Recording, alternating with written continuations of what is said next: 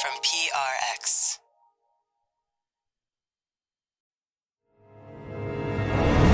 This is Studio 360. I'm Kurt Andersen. and I'm sitting on the steps of the Lincoln Memorial. This first level of garden. This is right Thomas Jefferson's vegetable garden. I'd like to have the roasted chicken, please.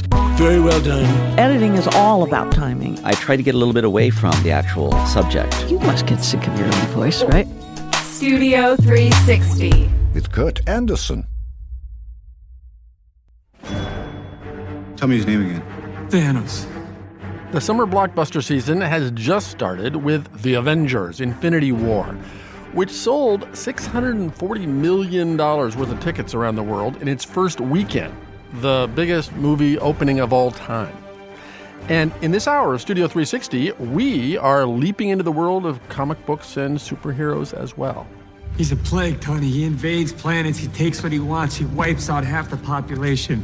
If he gets his hands on all six stones, Tony. If Thanos needs all six, why don't we just stick this one down the garbage disposal? Mm, no can do. We swore an oath to protect the time stone with our lives. And I swore off dairy, but then Ben and Jerry's named a flavor after me, so Stark raving hazelnuts. not bad.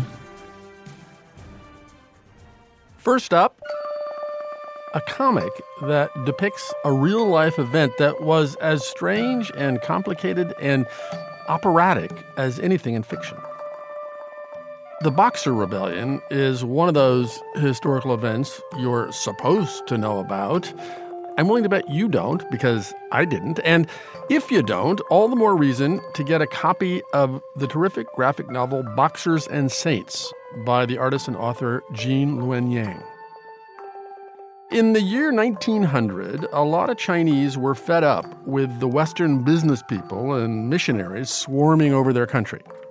The insurgency of the Boxers, as they were called, was quickly crushed by an international military coalition, including U.S. forces, but not before the Boxers had killed 30 some thousand Chinese Christian converts. It was like this ragtag army of of these poor, illiterate teenagers from the Chinese farmlands who believed that they could call the Chinese gods down from the skies, and these Chinese gods would give them superpowers. Talk about the characters you chose to, to represent each side. Uh, both of the protagonists are are fictional. So the main character in the first volume is a, a boy named Little Bao who grows up to become a boxer. On the other side, uh, the main character is a young woman named Four Girl. Um, she's born into a, a Chinese family, a traditional Chinese family that, that doesn't really accept her, and she grows up to convert to Catholicism. And, and you uh, were raised as a Christian and are still a practicing Christian, yeah? Yeah, I'm still a practicing Catholic. Yeah. And given that you had a home team, did that make it hard to depict the boxer side even handedly? Well, I, I think um, I think like a lot of Asian American Christians, I think um, I grew up within this tension, within this tension between um, Western belief systems and and Eastern culture. So very much, I, I feel like this this book, the, the dual nature of this book, sort of expresses an ambivalence I have about my own identity. The, the your scenes in which the peasants turn into warrior gods are are especially dramatic. The frames get suddenly large, the colors are intense, and the faces are kind of terrifying. The the book became more comic bookish at those moments and less sort of graphic novel. yeah, I I mean, I'm a huge comic book fan. I grew up reading comic books. I grew up reading superhero comic books. And that was one of the ways I found a connection with these boxers, with these teenagers from over 100 years ago. Um, th- these young men, they first learned about the heroes of Chinese mythology through Chinese opera. So China has this long tradition uh, of opera and um, it's very colorful. It's um, very dramatic and very stylistic.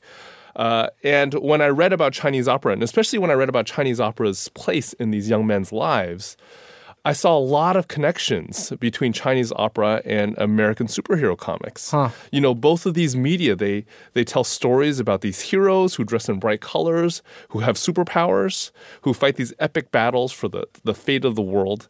And in a lot of ways, you know how the the way American geeks latch on to superheroes is sort of the way these young men in China latched on to Chinese opera. They felt hopeless and angry and and they expressed their hopelessness and anger. They dealt with their hopelessness and anger by identifying strongly with these heroes that that they watched on stage. Well, and comic book superheroes are often most, maybe mostly, sort of navigating between two worlds. Yeah, that's something that my Asian American comic book friends and I talk about a lot. There are a lot of Asian Americans involved in comics right now in every level of uh, the medium. And, and we wonder if, in a lot of ways, we're attracted to this medium because we grew up with these stories of American superheroes. And every American superhero negotiates between multiple identities, right? So, so Batman isn't just Batman, he's also Bruce Wayne. So, in a lot of ways, I think Asian Americans and immigrants' kids in general, we, we, we can find uh, reflections of ourselves in these characters. Yeah.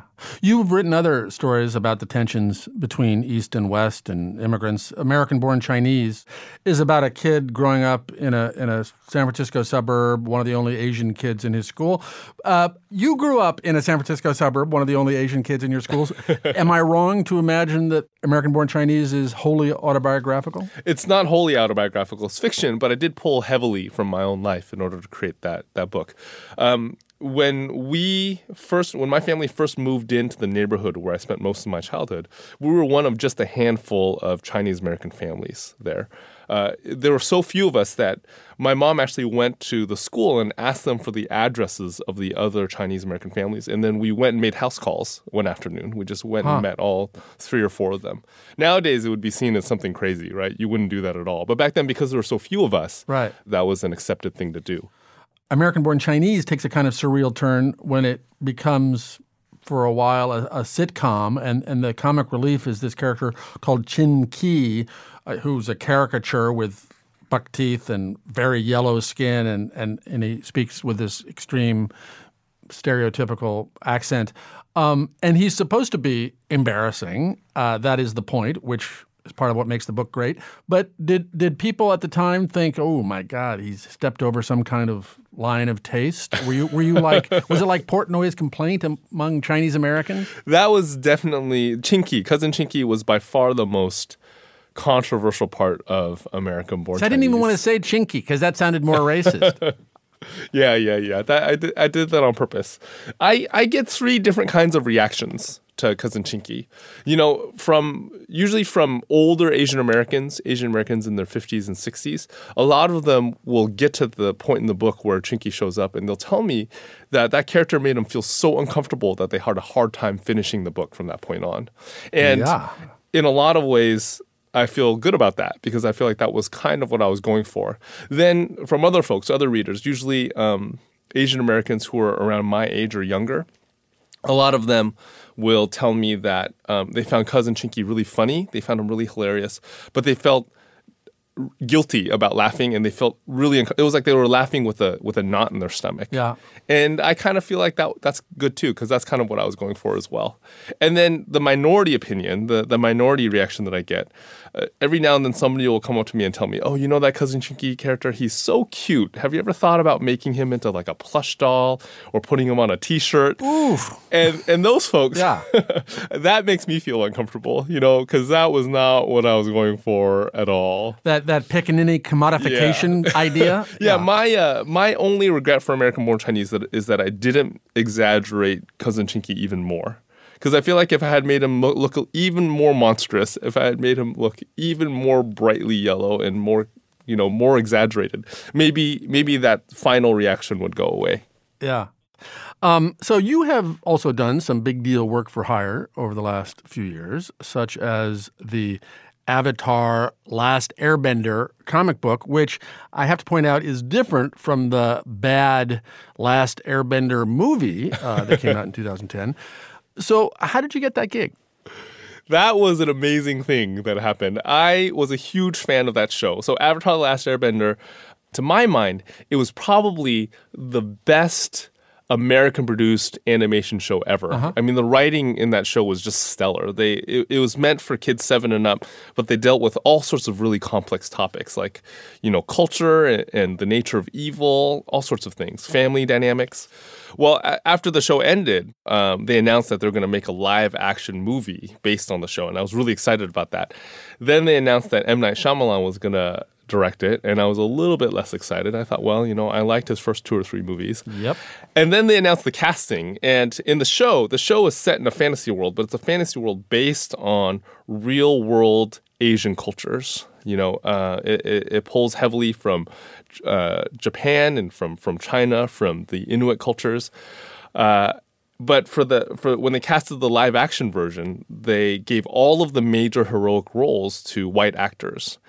And to me, it just felt like yet another instance of yellowface of of Hollywood's practice of getting giving these these roles that would most logically go to Asian or Asian American actors and, and, and giving them to, to white actors. And then when did you start writing the comic? The way I got the comic gig was I was so mad about this movie that I did a web comic about how I was never going to see this movie because of this issue. And I put it up on my website. And um, one of the folks that read that webcomic was an editor at Dark Horse Comics. Uh-huh.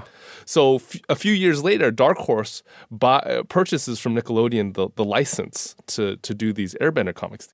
And because this editor had read this comic of mine complaining about the live action movie, she knew I was a fan. And she contacted me and asked me if I'd be willing to write it for them. Wow. That's one of the most gratifying acts of revenge uh, in a cultural way I've ever heard. That's great. yeah, I was just very excited to dive into this world. I asked her, I asked her, do I do we have to reference the movie at all? And she said, no, yeah. not at all. So, so you you have that great gig. You've won awards. You publish widely. Uh, you still work as an administrator at a high school. I do. I do. Years ago, I was a I was a full time high school teacher. I taught mostly computer science, but I did some math and some art as well. And uh, a few years ago I had to go part time, but it's it's difficult for me to imagine leaving that community completely or, or just leaving education completely. I, I think I'm I'm just as passionate about education as I am about comics. And does being this big comic book guy and graphic novelist make high school kids think, hey, you know, Mr. Yang, he's cool. He does these things. He's not just a teacher. not at all. I think it's just hard to impress teenagers that you see on a daily basis. Well, yes. Yeah. It's hard, hard to impress teenagers. I think is a is a is a given yeah, in yeah, almost every right. culture. uh, Gene Luen Yang, thank you so much. It's a pleasure. Thank you, Kurt. It was it was great to talk to you. Gene Luen Yang is the author of Boxers and Saints and American Born Chinese. You can see some of his work at studio360.org. I talked to Gene four years ago, and a couple of years after that, he was named a MacArthur Genius and became the Library of Congress's National Ambassador for Young People's Literature, which made me want to check back in with him. Hello? Hello, Gene. Uh, this is Kurt Andersen. Hi, Kurt. How are you doing? I'm I'm great, and and more to the point, congratulations. Oh, thank you, thank you so much. I'm really excited. Uh, so, what is what does this ambassadorship entail? Besides, I don't know, ribbon cuttings at bookstores and and libraries or something.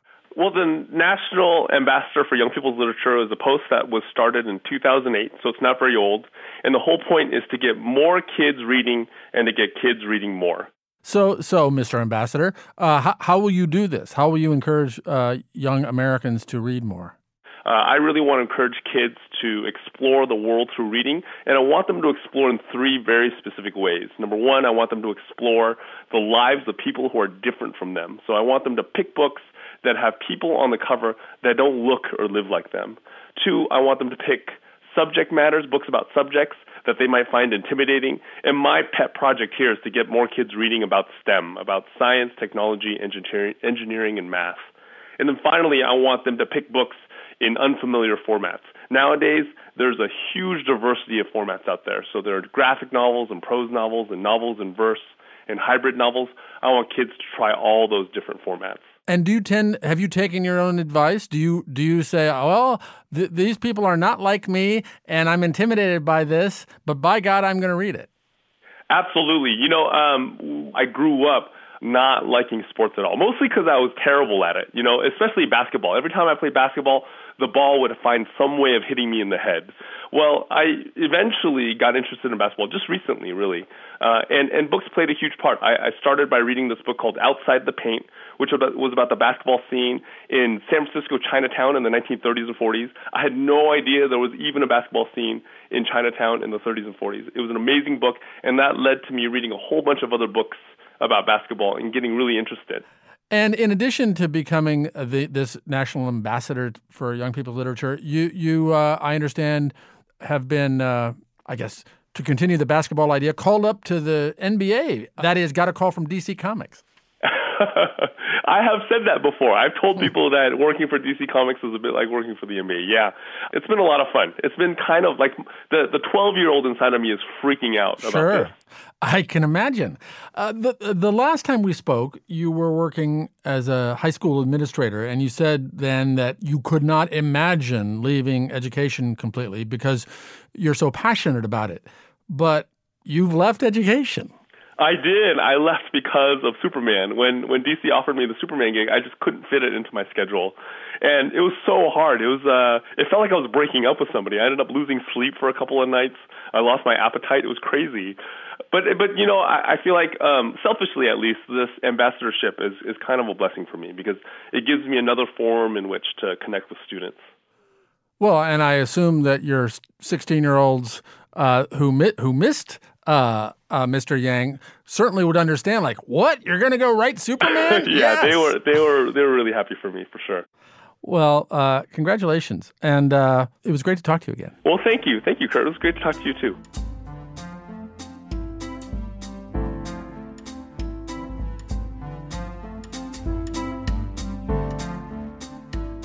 Coming up, Comic Con cosplayers who get racially interrogated about their costumes. They've asked us, like, okay, well, are you the black version of Superman? Are you this version? Are you that version? And I'm like, no, I'm just Superman. We've got lots more stories about superheroes ahead in Studio 360.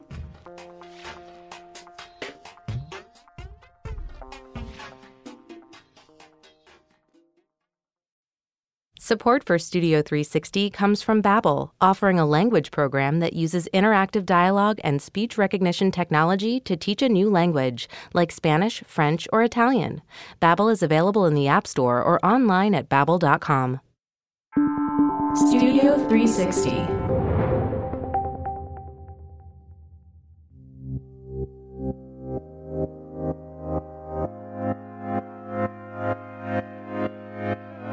Cosplay, as you probably know, is the term for when fantasy and sci fi fans dress up as their favorite characters and get together at conventions like Comic Con. Cosplay used to be considered a, a, niche part of that subculture, something so geeky and over the top that even hardcore fans made fun of their fellow geeks who did it. Then social media came along. I'm Irena Liddell, and I am cosplaying Steamy Leia today. Ooh, Steamy Leia. Yes.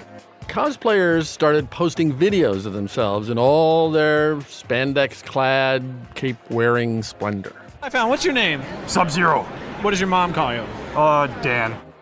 The Facebook and Twitter and Instagram videos helped normalize cosplay, even made it seem kind of sort of cool. And while Black Panther has opened up a lot of new possibilities for black cosplayers, this sector of the fantasy world is still pretty beige. My friend Eric Molinsky, who is a bona fide sci fi and fantasy expert, brought us their story.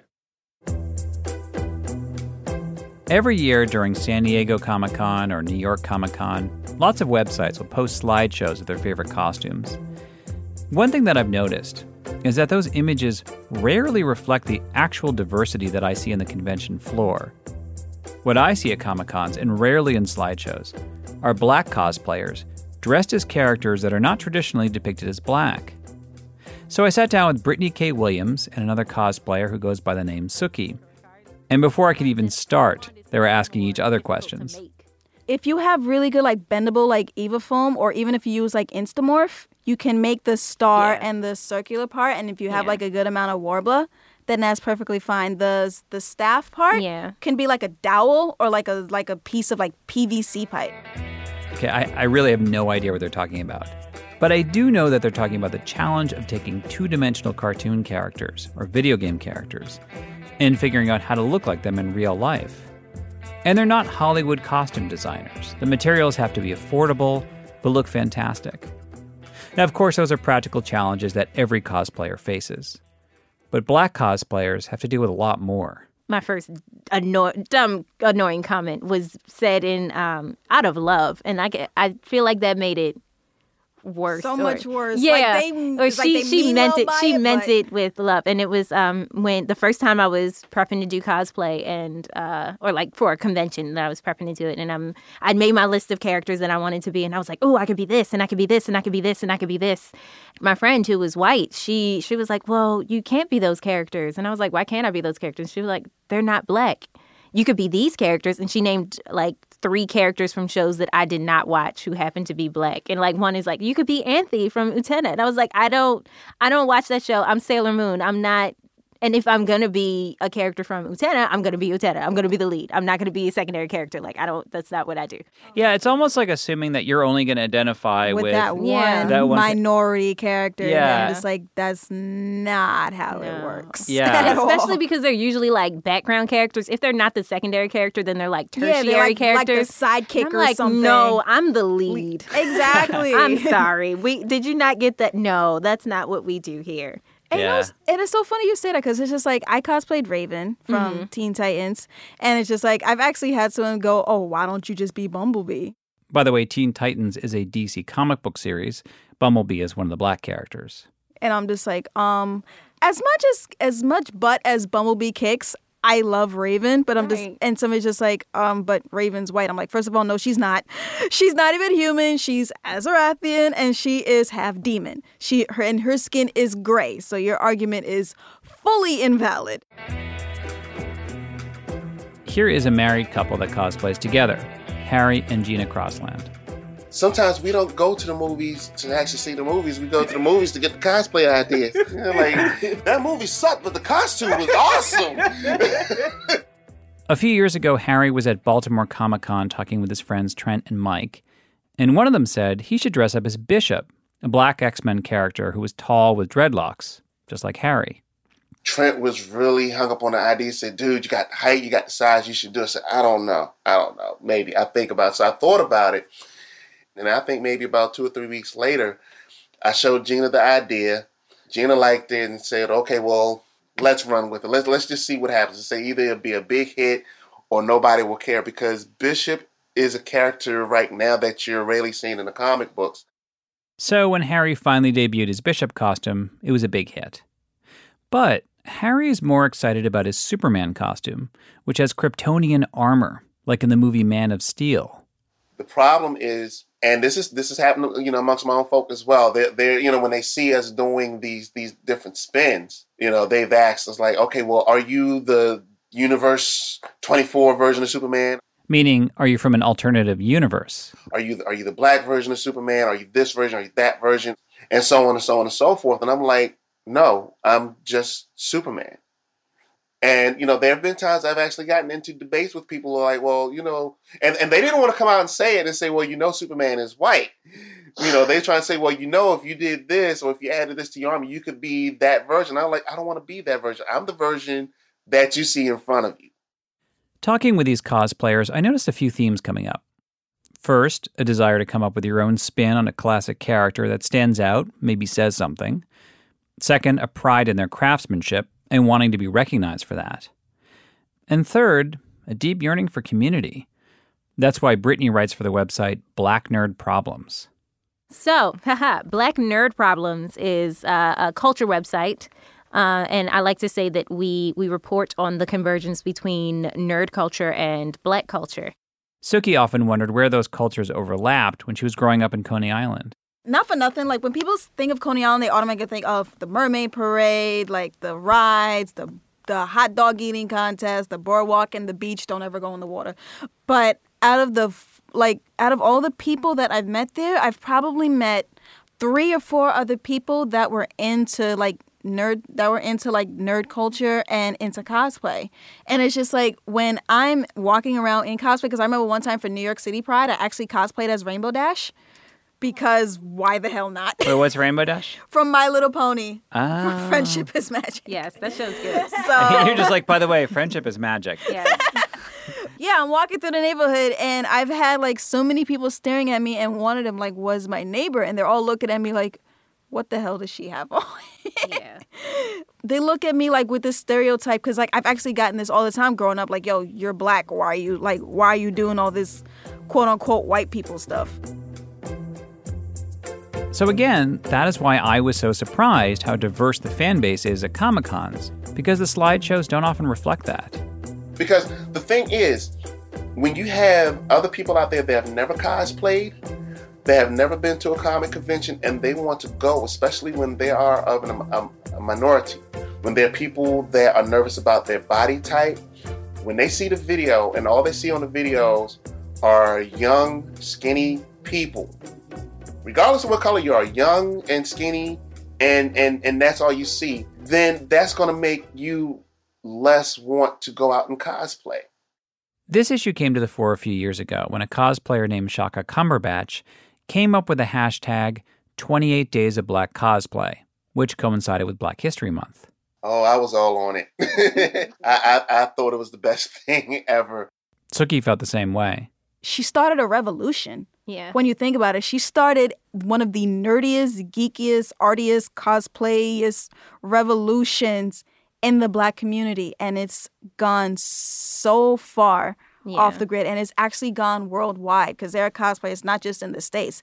Uh, there are black cosplayers in Canada, black cosplayers in the United Kingdom, ca- black cosplayers in the Netherlands. And it's just so, so beautiful to look at.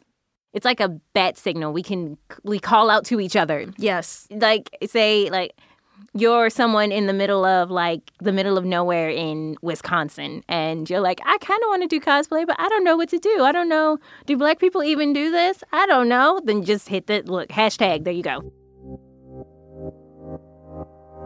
They've had to fight larger battles too. A shocking number of white cosplayers have taken to wearing blackface when dressing as characters that are traditionally black, like Storm from X Men or Michonne from The Walking Dead.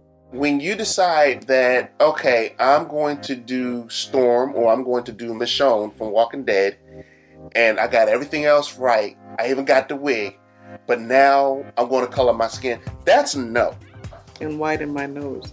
Right. Oh yeah, yeah. There, there was a young lady in Germany who did that and who decided she wanted to get a prosthetic for her nose. Be- because I feel like this. Um, my skin is not your costume. You know, for as many people that actually want to die on that hill and defend the practice of blackface, I tell them, I said, well, I do Superman. How would you guys feel if I went out and I painted my skin to, to appear white and then got a spit curl?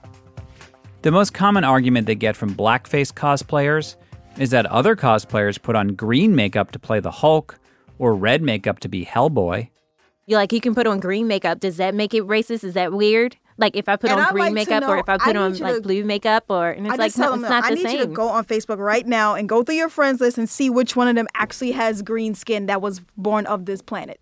Right. That's literally Like, what I tell them. Which one of the, Yeah. your Facebook friends has green skin or has Yeah. purple skin? I'd like to meet them right now and ask them if they think it's racist. And if you Right. can't find me not one person with green skin or purple skin or blue skin, then I need you to shut all the way up. But they are impressed when they see non black cosplayers play black characters without blackface. Like, like for instance, um, I saw this Asian lady do Michonne at Baltimore Comic Con. It was it was spot on, great. I was like, and I told her, I, I pulled her aside. I said, "Ma'am, thank you so much." Suki once saw a white cosplayer dressed as Mike Tyson. he was bald he had the face tattoo and everything and was and did a great job and like when somebody was like you have the great mike tyson cosplay he's like the guy said himself yeah i don't understand why people have the blackface in order for it to be accurate Having to constantly referee these issues can be exhausting. That's not why they went into cosplay. They got into this hobby for the same reason everyone else did because it's fun. I feel like a celebrity for a day. Even my father, who came to Baltimore once, he said, "Y'all like celebrities. People just come up to you and want to take a picture." I said, "Yeah, it feels good, don't it?"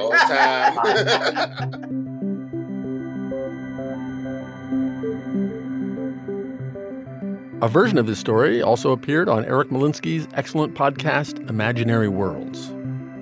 By the way, since we first aired that piece, I talked to the costume designer for Black Panther, Ruth Carter, and I asked her about cosplay.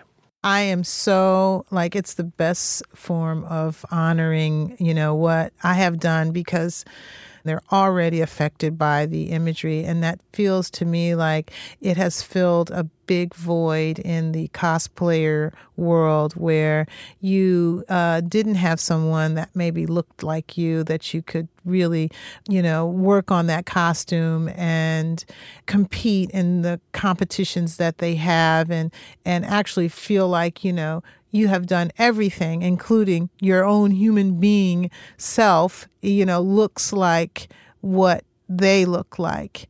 And I think it was a, a, a void in the cosplayers world that there weren't enough African American superheroes in that genre. So I am super honored. So the Black Panther, uh, do you? I mean, there have been comic books for forty years of the Black Panther. Was that your initial uh, immersion research? Like, let me see how they drew him in the comics. I needed to make him a part of the real world. Uh-huh. And I needed to connect to Africa in a way that people could see that he was a part of that continent. Of the real Africa on some level. Of the real Africa. Yeah. And that they paid homage to the ancient African traditions that are disappearing and that they knew from which they came. So you had the the the uh, I looked at the stick fighters, the Surma stick fighters, um, and how the men you know draped the cloth around their bodies, and I was inspired by, by that. I looked at the Tuareg um, people and how they used the beautiful purples and gold and silver, and you know, and I looked at the Maasai warriors and and infused that red color onto the Dora Milaje.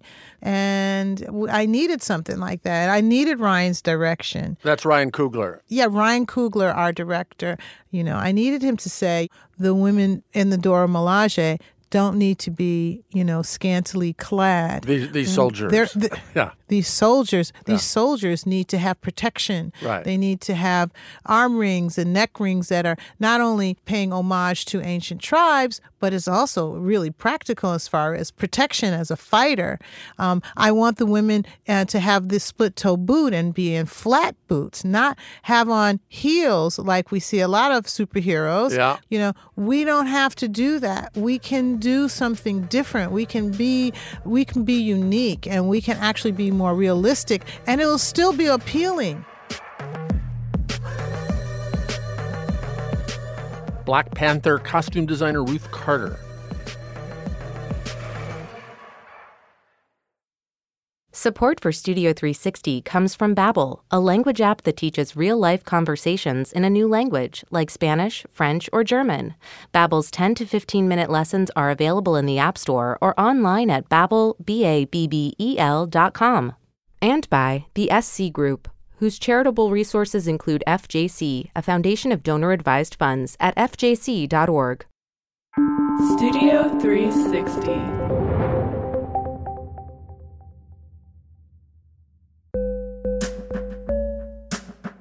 As more and more Marvel comic book characters make their way to movie theaters and TV screens, fans of those comic books get obsessed and, and giddy about how exactly each superhero will become corporeal. How exactly will Black Panther or Jessica Jones or Luke Cage look? But a new venture from Marvel is concerned only with how the superhero will sound. It's a podcast called Wolverine The Long Night.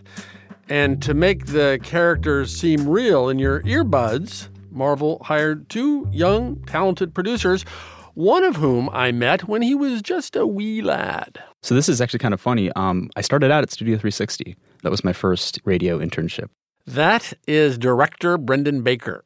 And he met his assistant director, Chloe Prasinos, back when they were both doing work for the podcast Love and Radio. My background is uh, mostly just long form documentary. So we asked them, and not just because Brendan is an alumnus, to stop by Studio 360 to tell us about this new project, which is getting rave reviews from comic book nerds and audio nerds.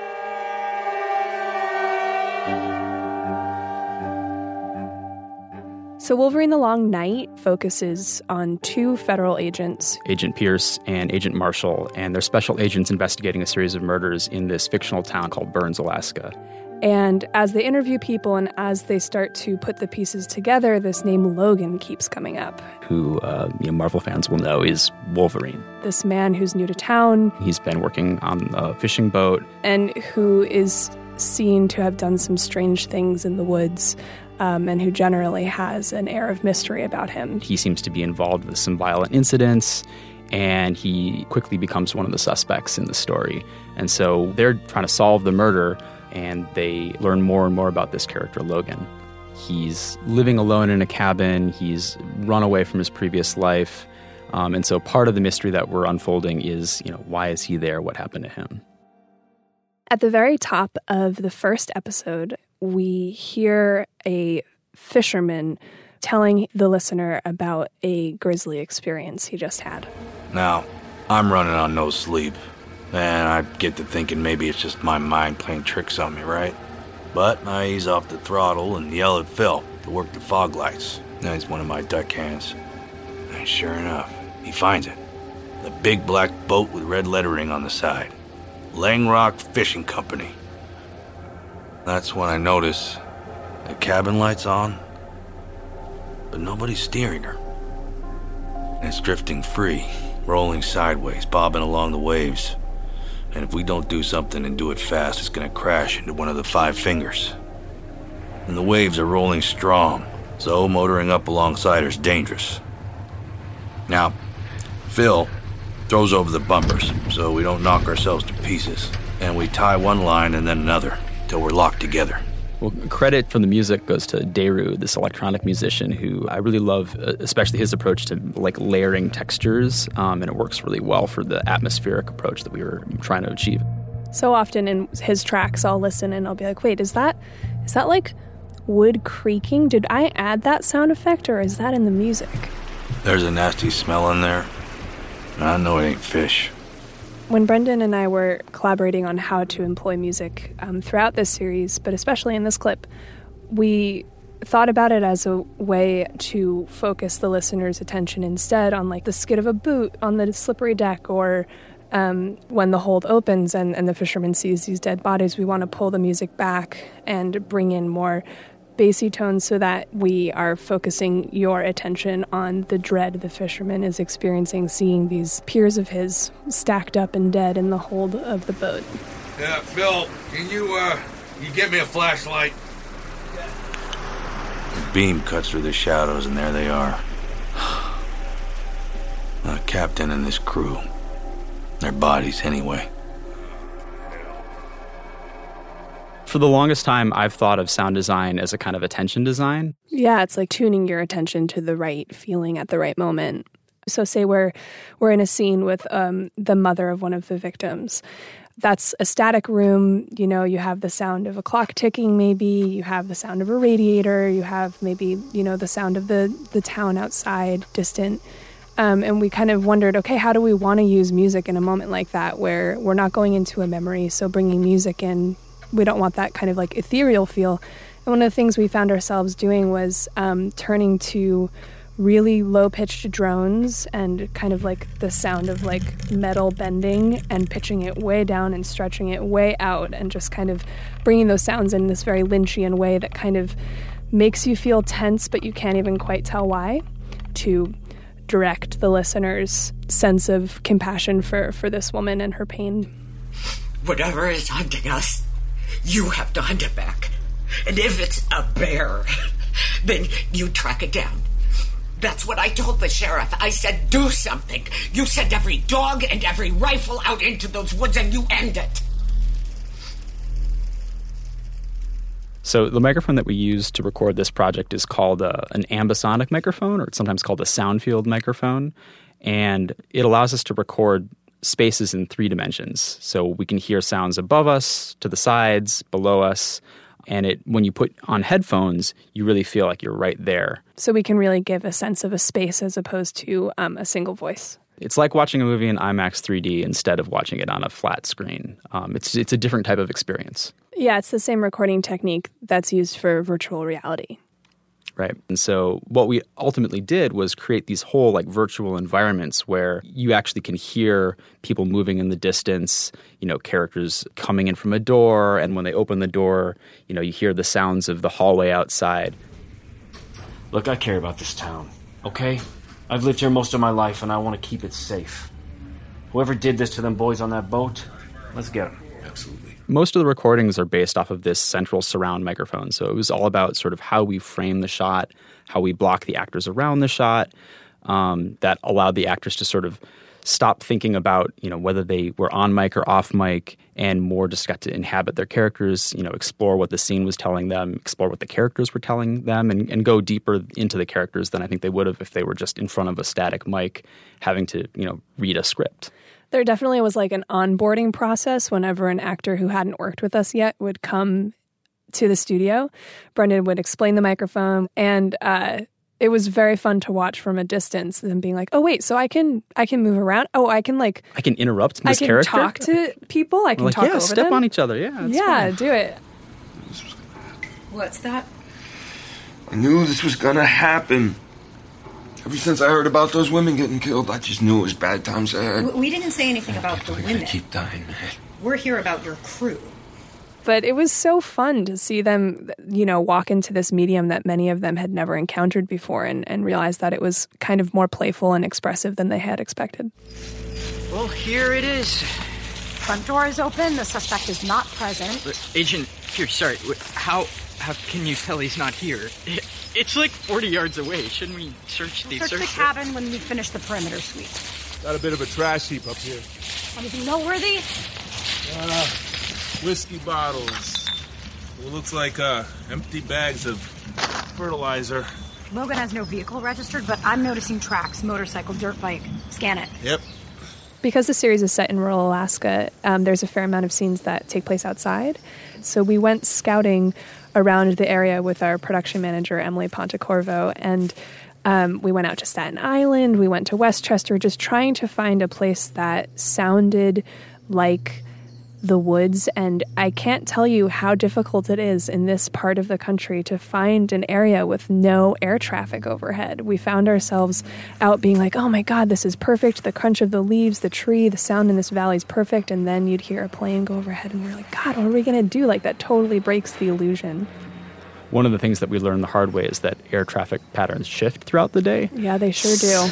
So, what happened when we, we recorded the first half of the day, everything was amazing, and then starting in about the afternoon, these it just the airplanes started. It was like rush hour in the sky. So uh, from that point forward, we had to sort of capture these like small twenty second takes and edit them together, like in in all these moments where there was no air traffic. The Um, actors it- got pretty frustrated. It was a long day. There were also a fair amount of leaf blowers, which you can't predict. It was fall. People were trying to clean up their yards, so you'd hear leaf blowers in the background too. We had just no control over that. Yeah, when you're trying to make someone feel like they're in a canyon in Alaska, there are no leaf blowers. The leaf blowers kind of ruined the image. Yeah. They're gonna find me. Weapon X is going to find me. I said that from the beginning, right? I'm their property. I'm their investment. From the moment I escaped, they've been hunting for me. I guarantee it.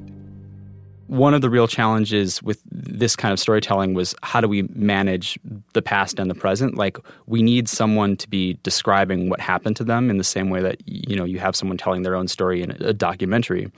So being able to cut back and forth between the past and present was uh, an idea that we knew from day one that we wanted to have stylistically. And by cut back and forth, you mean like hear hear the character telling their story to the agent, and then to leave that space and go back into the memory. Right. So in the present tense, you'll hear sort of the sounds of the room. You'll hear, you know, the creaks of the floor, the radiator, the, you know, faucet tapping. And then as you go into someone's story, all those sounds start to fall away. And it's like you're only focusing on the person's voice. And then all of a sudden you hear their memory kind of blossoming out in front of you, and the ambient sounds from the present tense are now replaced by the sounds of their memory. Where's the note you found in the book? It's right here. You can hear Agent Marshall starting to read the letter, and then as he's reading, you hear uh, Logan's voice quietly in the background. And as the music starts to ramp up and get louder, Logan's voice becomes louder, and we do this crossfade between Agent Marshall, who's reading the letter in the present, and Logan as if he were writing the letter, almost writing the letter out loud to Maureen in the past. Uh, the handwriting took some effort to decipher, but it reads as follows Maureen. Maureen. Not much for writing letters. I'm not much for writing letters. I'm not much for saying sorry either, but here I am. I hated New Orleans because of all the bodies, all the noise, you know that. But I also hated it because of all the cameras.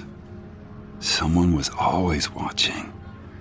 Cameras on cell phones, cameras on traffic lights, cameras in every store.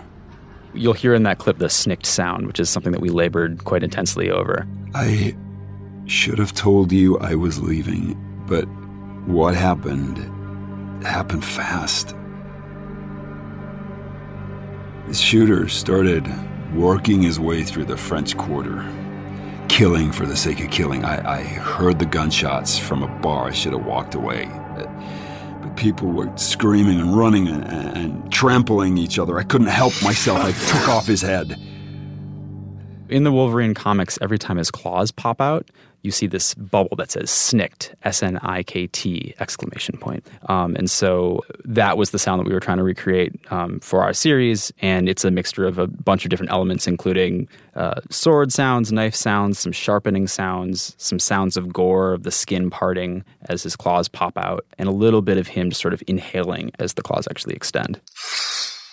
Because every time wolverine's claws come out his skin actually breaks around his knuckles and the adamantium claws you know it hurts him. When we we were always wanting this to work for a general audience as well and that's Yeah. the challenge that we've been run, running into. Like how do we portray this world in a way where it makes sense for a general audience and yet the marvel fans don't feel like we're spoon feeding them? I've been the person in the room the whole time that's like wait so he can heal? Wolverine can heal himself? He's got these claws too. Oh right. Okay. I think we also struggled with what we wanted the aesthetic of the series to be because we both come from this world of you know documentary of realism and here we were charged with bringing one of the most beloved comic book characters to life and it was like okay well are we gonna do like boom pow crash whack biff pow Biff Pow. it's like, I don't want to do that, but should we think about it? How are we going to invite the comic book genre to inform the way that the world that we're building sounds? I knew Weapon X would hear about it because they hear about everything. I knew they'd be coming. I knew they would find me, and when they did, there'd be more killing. I got enough blood on my hands to fill a reservoir.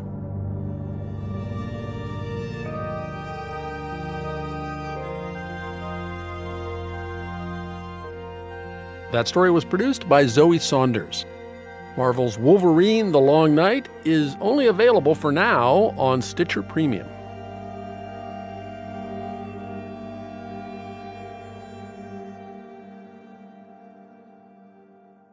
And that's it for this week's Studio 360. You can listen to previous episodes of this show and be sure you never miss a new one by subscribing to Studio 360 on iTunes. And would it kill you to leave us a nice review there? Seriously, the feedback is useful and it helps other people discover us. You can stay connected in the meantime with Studio 360 by following us on Facebook or on Twitter, where one of our favorite tweets this week came from listener Michael Bierut. Yes, that Michael Bierut, the big time graphic designer who designed, among other things, the Hillary Clinton logo for the last presidential campaign and has been a guest on the show. He posted about our story concerning a certain old pizza advertising campaign.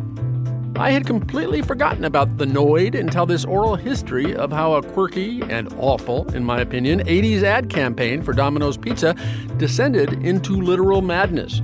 Great reporting from Studio 360. Thank you, sir.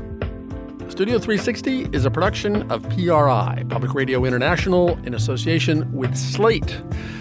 Our executive producer is Jocelyn Gonzalez. Our senior editor is Andrew Adam Newman. Our show this week was mixed by Whitney Jones. Our producers are Evan Chung, Lauren Hanson, Sam Kim, Zoe Saunders, Tommy Bazarian. Our production assistant is Morgan Flannery. And I am Kurt Andersen. Thank you very much for listening.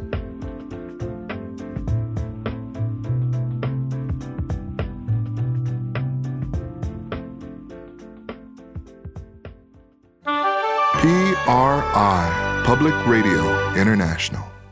Next time on Studio 360 Pregnancy is science fiction. it's alive. It's the idea that you have your own body and all of a sudden you're sharing it with an alien. How pregnancy and motherhood are suddenly big sci fi themes. Next time on Studio 360.